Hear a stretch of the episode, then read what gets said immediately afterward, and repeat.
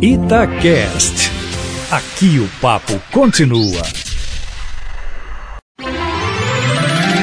Seu dinheiro vale ouro. Hoje, quinta-feira, dia da gente conversar com o nosso consultor financeiro, Matheus Machado, para bater papo sobre finanças pessoais. Matheus, tem a pergunta aqui da nossa amiga Jéssica. Ela diz assim: Júnior, Matheus, onde devo investir o meu dinheiro? Ela disse aqui, Matheus, na mensagem dela, que já ouviu falar que em banco não é bom se investir. E aí, Matheus, o que, que você tem para responder para ela? Bom dia. Bom dia, Júnior. Bom dia, ouvintes. Bom dia, Jéssica.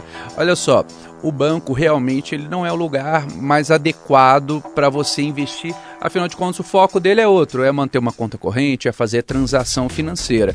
Em geral, os bancos eles costumam ser melhores para investimentos para as pessoas que têm muito dinheiro para colocar lá dentro. Por isso que as corretoras de investimento vêm crescendo tanto. Se os bancos fossem tão bons para investimentos, elas não teriam ganhado espaço. Então, o que eu te aconselho, Jéssica, é procurar corretoras de investimento, de preferência aquelas ou que te isentem ou que te cobrem taxas bem baixas e invista por lá.